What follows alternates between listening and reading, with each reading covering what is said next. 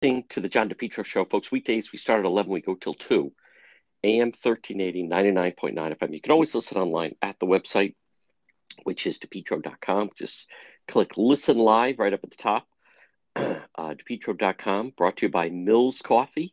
Check out the website. You can link right through to delicious Mills Coffee. Folks, it's time for our segment, Politics This Week. Joining me, he's the managing editor at OceanStateCurrent.com. It's Justin Katz. And Justin, I want to start off with um, Channel 10 uh, had a debate with House Speaker Nick Mattiello, who is uh, facing a challenger in Barbara Ann Fenton, the wife of uh, Cranston Mayor Allan Fung. It was the first time that a lot of people got to see her, and it was her first debate ever. And let's talk about it a little bit. And initially, uh, at the very outset, I'd like to just hear some of your thoughts on how it went and how she did. Well, firstly, I, I it was kind of a strange setup with uh, Speaker Mattiello sort of positioned behind her, and so every time she tried to speak, she had to turn a bit. So there was, there was a bit of a strange setup there. But I thought it was.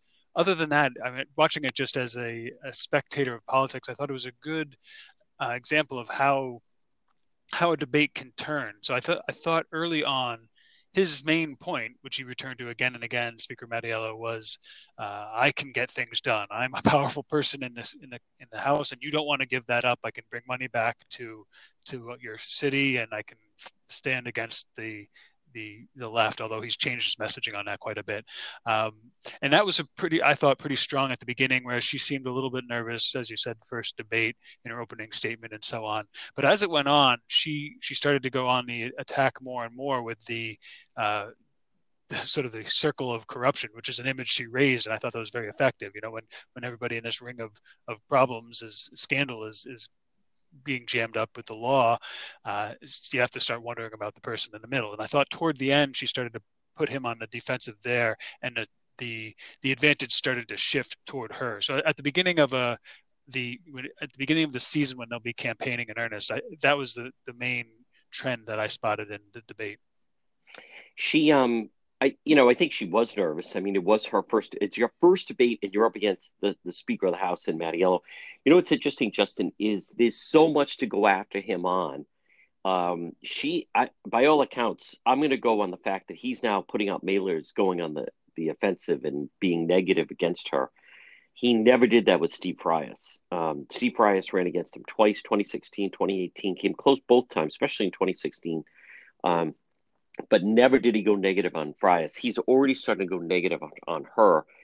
I think if, if you're thinking of of voting for her and then you watched her in that debate, Barbara Ann Fenton Fung, I, I think you feel comfortable that she could handle the job. But you know, it's also Justin. He's almost become like to me almost like a character. I mean, at, at times Mattiello, it could almost border on you know like a Saturday Night Live type of thing. I mean, he had a think about that. He had a grand jury. He was the target of.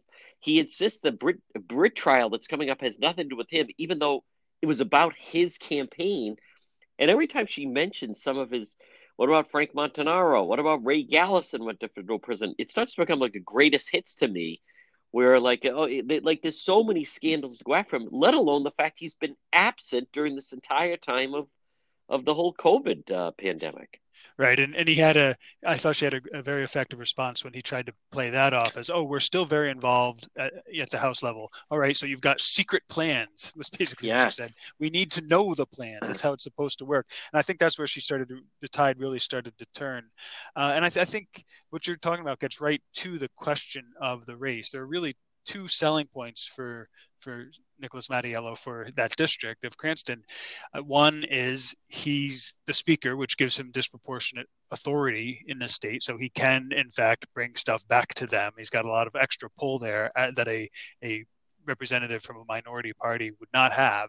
That's true, uh, and he's also uh, coming forward with the he's been pushing the idea that he's a firewall in a relatively conservative district. He's the he said he's promising to be the one to stand up against tax increases and so on and so forth. But what's interesting there, he he has changed his messaging there. It was at two years ago, it was the firewall against the progressives. He was very, he was fine with that. In this debate, he shifted that substantially to be I'm the firewall against bad ideas, which.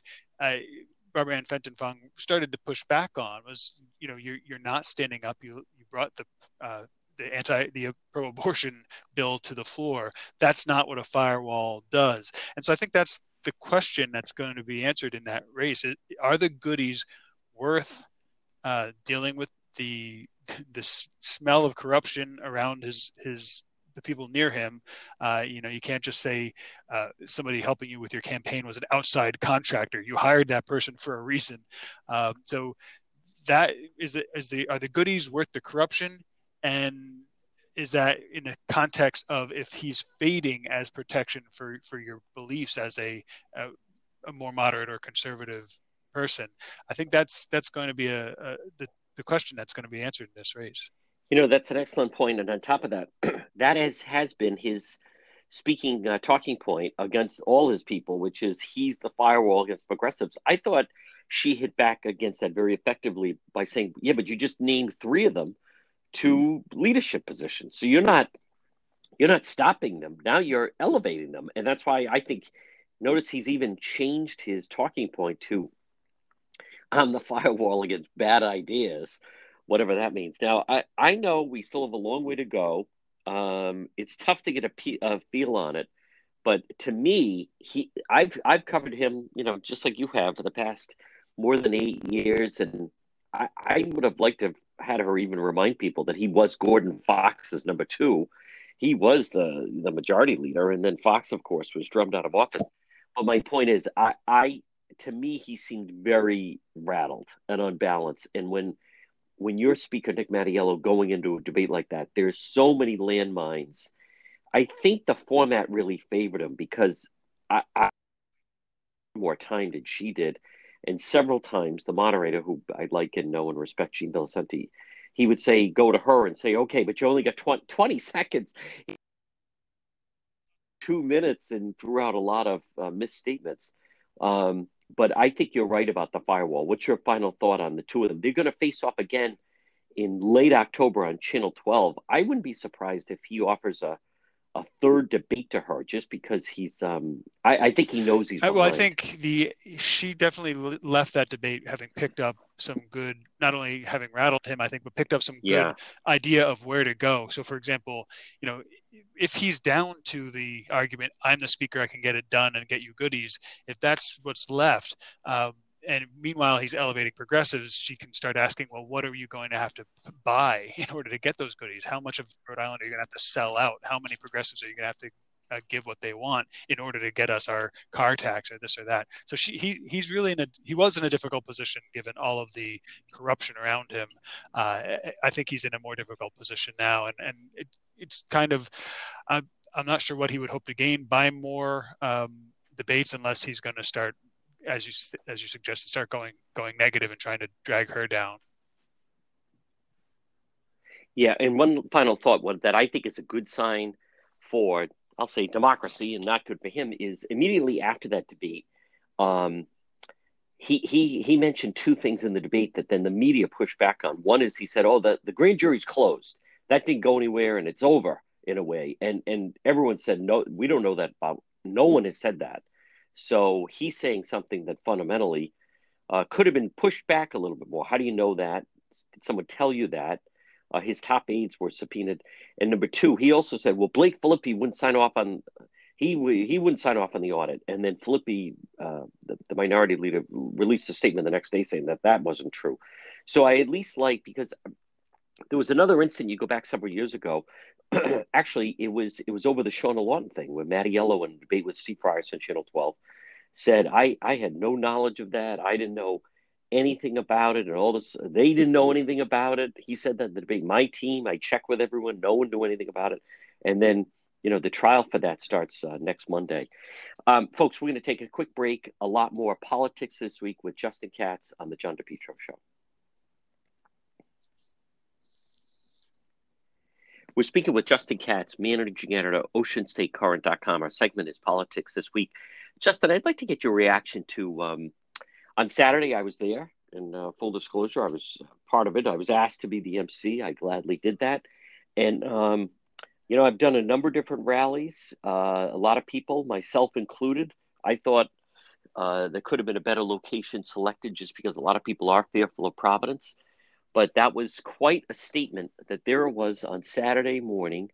Uh, there were, I'd say, over 600, somewhere between 600, 700 Trump supporters at the Rhode Island State House, and uh, very, very, I thought, very, very impressive. Well, I, I, think again the the contrast is what stands out to me. I mean, you've got a, a rally on a, a, nice Saturday morning, flags, you know, patriotic, uh, supporting police. That's and it, it feels yes. like a you know parade or a political rally is is supposed to feel like, and you contrast that with. Um, with the riots and the disruption and trying to block highways and uh, attacking journalists from the left. That's the contrast that's been set up. And we, we started to see that on Saturday in one event where some of the the leftist agitators came to sort of disrupt uh, the the Trump rally, and I think the image that uh, emerges from it is when you see which way the police are facing and I think that's that's kind of the the narrative that I think people need to start thinking through. Which Good way? Point. Who are the police protecting, and who are they protecting them from? I, I and I, I also noticed there were progressive journalist, local progressive journalists covering the Trump rally, and unless I missed the, their coverage, none of them uh, were attacked or, or threatened or drawn, driven off the property. No, God, no, no, nothing like that. You know, that's that's an excellent point. It was also interesting that several years ago, March of 2017. They had a March for Trump in March at the State House. And the other side uh, that came, led by Aaron Regunberg, and they had a band, and they basically blasted out. You couldn't hear anything. They were right there on the right side. There were a lot of them. They were screaming the whole time. They were banging things. Total disruption. You couldn't hear any of the speakers at the Trump rally. But times have changed. And this time along, when this anti police Black Lives Matter and Antifa group showed up, and they had the signs and they have all the garb and the shields, and they have bicycle helmets and goggles and uh, umbrellas and everything else. But this time around, because of the climate, the police told them they wouldn't let them in because they'd be basically instigating a riot. And what was also, I think, um, worth noting was before the police even got there to stop them, there were civilians there, and what I understand, it was a lot of women and even back the blue people.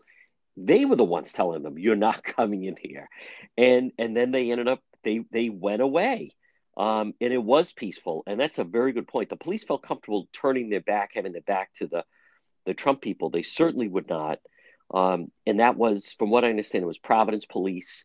And what was also not reported was the the the the uh, left wing embedded journalist of the protesters. He was there. He never got his camera and went to film them in any way. Uh, he just kept it focused on all the speakers and then wanted to shoot it that way. But they then went skunk away. I heard that the language that we used at the police were ferocious. Of course, none of that was reported by the media. The media mentioned they showed up, but they always leave out the language. And Justin Katz, I, I think, you know, and I, I talked to some members of the police that were there. I talked to some people that were there you know, they, these are people they're threatening the police. They're saying vulgarities at the police. Uh, you know, all this other type of stuff, and none of that gets reported. And let's dovetail into, my God, the the, the media was all upset because a protester kicked a camera Friday night that was uh, following the march. yeah, that was, that one starts to get to be a little hard to take. I mean, how dare they? Well, where have you been? I mean, this is especially with, with you out there. They, I mean, they've been driving you off the property out of public parks, trying to blind yes. you with a laser, uh, you know, it, blocking your coverage of, of events. And that's no, that's, that's crickets, no, no noise about that. But one of, one of the approved members of the local news media gets a camera kicked and, and that's, that's an atrocity. And it, what makes me wonder is when they'll realize that they can't play footsie with this dragon. You'll never be radical enough for them. You'll never favor them enough. Uh, I thought it was interesting um, to name Shannon Hedgie. I don't know if I'm getting that right, the last name, but she's from Channel. Yeah. Yeah, uh, WPRI on 12. She tweeted out, out, outrage and disgust at the attack on the Channel 6 camera, um, saying we, we're supposed to be neutral. That's our job. And it was a very interesting contrast. There were really two waves of responses to her. One of them, the first was sort of the Antifa wave, which was being neutral means not being neutral because the people we oppose are so bad and and, and the left wing is so good. You have to support us because that's the right thing to do. And then the next wave was you're already not neutral. You're already favoring the opposition. And I think that's that's really the the lesson here for the news media. At some point, you're going to have to choose if you're if you're an approved journalist for them or you're a disapproved journalist and you're going to try to do a job that's what uh, Hedgie said, trying to be more neutral and tell people what's actually happening. Uh, and I, th- I thought of that as well. I noticed in some of your other other coverage of, of Black Lives Matter movement, the leader, um, I forget his name, but bro- brother, uh, whatever, brother Gary, brother Gary, uh, he said he would only talk to you if you raised your fist uh, first. Oh, that was a that was actually another. Okay, but I, yes, that was outside the police station. Yeah, but I, and I I couldn't help Mark but wonder Fisher. how Yes. many of these mainstream journalists are perfectly happy to raise that fist. They won't report it, but they'll do it Yes. just for the benefit of those uh, those activists in order to get the coverage and to be treated well. So it's almost as if the contract has been has been broken here, and we'll we'll see where it goes. I mean, I'm the whole thing is is very educational um, and starts to tell you where people stand in all this stuff. And I, I think the news media is big into that. I mean, we, we discussed, I think, a couple of weeks ago, um, the I think the anchor for Channel 10, another one, Lindsay Lataluca, she had tweeted out that there there is no opinion in social justice. It's all just human decency. Uh, so there's there's a real contrast, a real a real disconnect between sort of the legend of journalists and what they're actually doing and, and proving by their actions. I, I, we're gonna, I think, uh, unless they're willing to go full radical, we're gonna we're gonna see them having to make that decision if they're gonna continue to to cover these rallies as quote mostly peaceful and or or actually start standing on the side of people. I'm sort of like the police did. I was I was kind of you know you you see you, it's a little surprising in you know deep blue Rhode Island, but um, our the police in our area, the state police stopped the the Breonna uh, Taylor protesters from walking onto the highway, and, and I think they even pepper sprayed them. So that's a that's in contrast to other areas where the, the protesters pretty much get the run of the, the land. So it appears that law enforcement in Rhode Island has caught on. Uh, so, so the next question is when uh, the journalists will. You know, that's an excellent point. A uh, couple things about that. They, um, I was there Wednesday night outside the Providence Public Safety Complex, and they told me, you know, unless you raise your fist, you know, in support, we're not going to do it. And then they they did tell me I was the only one not to do it, and they did several interviews that night, so that's revealing. Number two, Friday is when they put out a press release. They mentioned me by name, name several times. They attack me, identify me as the target, the next target. I posted it on my Facebook page. No one mentions that in the media. Number three, they were all upset because one of the protesters kicked a Channel 6 camera, not the cameraman, camera on the ground. Justin, eh, you know, to put this in perspective, they're marching around as they have all summer. They're talking about killing police. Killing police. Kat Kerwin was at the place um, Fortnight where it says kill the cop in your mind, all this other stuff. And and they number one, the media doesn't report it. Number two, let's just put this in perspective. They were all upset because one of them kicked a camera, and yet they, you know, you you you the police who are protecting them, they talk about killing them. I also thought it was interesting on uh, when they did go onto the highway and part of the highway that um, there was their moment where it was just them and like one or two police officers. If they wanted to, they could have gotten really aggressive with the police. If they really wanted to, you know, fight them, have a showdown, that was the moment. There's speeding cars going by. It's like in a movie where that's there's more of them than the police. And one of the um, the the liberal blog reporter who was progressive was in with them put out in his report that uh, two cameramen uh, said that if they went onto the highway, they would lose their jobs. Now, that tells me two things. They were inviting the cameramen to come up here, come film me up here on the highway. And then, so they're inviting them to do it. And then the cameraman said, I can't, or I'm going to lose my job. Now, I mean, I think that should have been reported that they were telling the, the, the cameraman, I think it was from Channel 12, come film us on the highway. They didn't do that. But again, I, I just don't. You and I have talked about this. I've been following it all summer. There's been this narrative. They leave out so much information about it. They interview them and they don't put their police records or ask them about different things. It's always like fluff. And then you know, it's it's kind of what the police have been observing, that we've been observing, uh, and then they're aghast and shocked when you know suddenly the camera gets kicked that was was on the ground, by the way, but was still um, kicked. Folks, another quick break, and then we're back with Justin Katz, politics this week, right here on the John DePetro Show.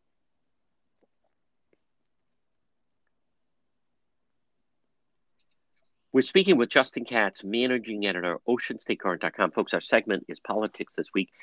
Justin, um, well, the Supreme Court, President Trump has his nominee, ACB Amy Coney Barrett. However, locally, led by ultra progressive Aaron Regunberg, he is still demanding and screaming that Whitehouse and Reed are not doing enough. And yesterday started mapping out exactly the strategy that Sheldon Whitehouse should be doing to prevent any type of discussion or debate on this nomination? Well, yeah, the conservative, I mean, the progressives have been, you know, in Rhode Island, especially feeling, feeling on a, feeling a surge, and this is a big issue for them. There's, there's a, a real chance that substantively the court might change uh, from uh, being kind of a, an activist for radical causes to imposing uh, to upholding the law as it's written. I mean, that's a, a, shift that is actually feasible with the with the trade of uh, Ruth Bader Ginsburg for Amy Coney Barrett, and I, so they're they're rightly concerned and they're feeling. I mean, for their side, they're they're feeling they're feeling strong right now, and I, I think that's that's really what it what it comes down to. And so all they can do in Rhode Island uh, is pressure the the lo- their local state senate senators who are already largely on their side to, to one extent or another, uh, pressuring them to to be more radical. Uh, and so I, I, think that that could, in the long run, uh, create some challenges for our congressional delegation, but maybe not. I mean, if you look at the David Cicilline, the congressman, has been been somewhat of a the the most prominent of the four, you could say, are four congressional delegates, and in response to the passing of Ruth Bader Ginsburg, all of them you know, lauded her and her, her achievements. He went went into extensive detail, um, you know, attacking Republicans and and talking about the threat. It was always always on the progressive attack with David Cicilline. So I think that's probably more leading edge than outlier with with the four of them. He'll probably they'll probably start to move in that direction. Although on the other hand, it, if it, it the Republicans in the Senate have have already gained the support of some of the some of the question marks in their own ranks, like notably Mitt Romney, uh, for for confirming a justice before the election. So it, we'll we'll have to wait and see how much Reed and Whitehouse want to, how many chips they want to play on something that looks like a dead end uh, effort. Yes, and you know what? You know what else, Justin? As much as people complain, and for good reason, that there's no uh, real representation of Washington. Uh, I mean, we have you know four Democrats there I, I think you know what is it going to say that the progressives look at Reed and Whitehouse like you're you're not representing our interest. Um, now, Reed, uh, Senator Reed is up for reelection November. The, no reason to believe that I see that he's not going to be reelected. And there was token opposition to Langevin, but I just wonder down the line, Senator Whitehouse, um, if if someone they're going to start to feel from some heat from from the left side because uh, those are two senators that by and large, unless something changes dramatically in the next six weeks, uh, Senator Reed, they get reelected very comfortably. Same thing with Senator Whitehouse, who did have opposition with Bob Flanders. But but I, I think it's just it's kind of a, a different dynamic that you have you have many people that don't feel they're being represented in Washington. The progressives don't feel that, that Reed and Whitehouse are representing them accurately or effectively. And then you, because you know, there you have Markey in in uh, in Massachusetts, you know, who's far more along the lines of AOC and, and very, very progressive, the most progressive.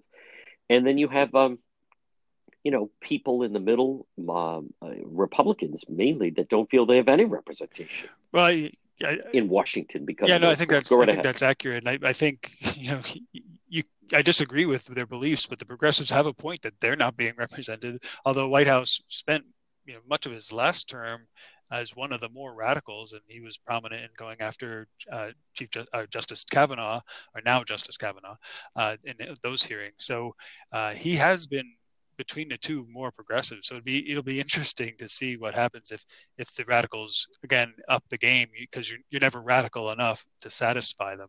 Um, and meanwhile, you know, it's it's coming to a point where others are going to have to start making a decision. Reed uh, as a as a politician, but but just the rank and file Democrats and people who vote that way uh, habitually are going to have to start making a decision of is this changing? Are these radicals really bringing about uh, Democrat candidates that reflect my views? And I think a lot of them are concluding that they're not. But the question is, can the radicals get enough of what they want before? almost before it's too late uh, for the for the a moderate wave to come back and put them in their place you know, um, folks, uh, but, but again, we're speaking with Justin Katz, managing editor at OceanStateCurrent.com. Our segment is politics this week. Justin, finally, um, the the Providence Journal has uh, a story about some different races to watch. Something that's just jumped, kind of jumped out at me was the reporter was doing the North Kings, the uh, Senate, state Senate race, which features uh, Republican Doreen Costa, the progressive candidate whose name escapes me, and I, I, I got to admit, I didn't realize there was even a third candidate in the race, uh, Matt Mannix, who is the Narragansett Town Council president. I didn't realize he's running as an independent. That certainly makes it much more, much, much, much more difficult, if not impossible, for Costa. But something that, and then some of the other races are, are mentioned there. But something that jumps out at me is the reporter mentions how Costa's going around, and a lot of people are concerned about the defunding of the police and the protesters. But then he never even asked the progressive candidate what is their position on that, and and how does that you know kind of map out. But I I think that is a race to watch. I think um, I don't know if it's by design, but the Republicans trying to make gains in the state senate. If if they can make that happen, that's a really wise move because there's less people in the Senate. So if you get you know four people elected in the Senate from Republicans, that that has a huge shift and change than uh, the amount of people that are in the house. Right, and and it's important too because you start to be able to affect uh, things like who who votes for the presidency. Also, in that article, um, it was disclosed that Doreen Costa did meet or have a conversation with Senate President Ruggerio. Um, it doesn't seem like anything came out of that conversation, but but it's interesting that it, it took place. There is there it, it does come not in a good yeah. way either. Uh, that's a lot of backlash on that. What are you talking to that guy well, for? There's nothing good about that. Yeah, yeah. There, I guess that can go both ways, but the but it does show the there is an opening on the right to start to make a case. You know, for, so Ruggerio until very recently was a, a considered a pro-life Democrat. Uh, now he was along with House Speaker Mattiello brought an anti uh, a, a pro-abortion bill to the to fruition in the, the General Assembly. So they're they're being pulled to the left, and there are gains to be made uh, for Republicans and other conservatives if they can start to persuade people that their values aren't being represented in General Assembly. But of course, as you, as you noted, Agreed. the in typical fashion, you know, you've got the conservative Trump voting independent splitting the vote in that in that race in particular. And I think that yes. that points to one of the, the bigger problems. It's to progressives have pretty a pretty wide open lane in that they've they've got the left, they've got the radicals, but they also can just pick pretty easily pick up the people who just voting Democrat is what they do. They, are th- still thinking back. I mean, even Mattiello in the debate said, "I'm a JFK Democrat." Well, there, a lot fewer and fewer of those are in the General Assembly. Uh, at some point, voters have to start adjusting uh, the, their the way they vote. And so, I, I but in, in, typical fashion, uh, the the right has a, a, way of getting in its way. Um, and I think that's a function of having so little. There, there's so little barriers between deciding you might run and actually running, um, because there's no there's no institution on the on the Republican side. There no there's no line to get in. It's just you can you can practically run for you. Well, you can you can literally run for U.S. Senate with no opposition from the uh, any other Republican in Rhode Island because it's just so the field is just so bereft of competition.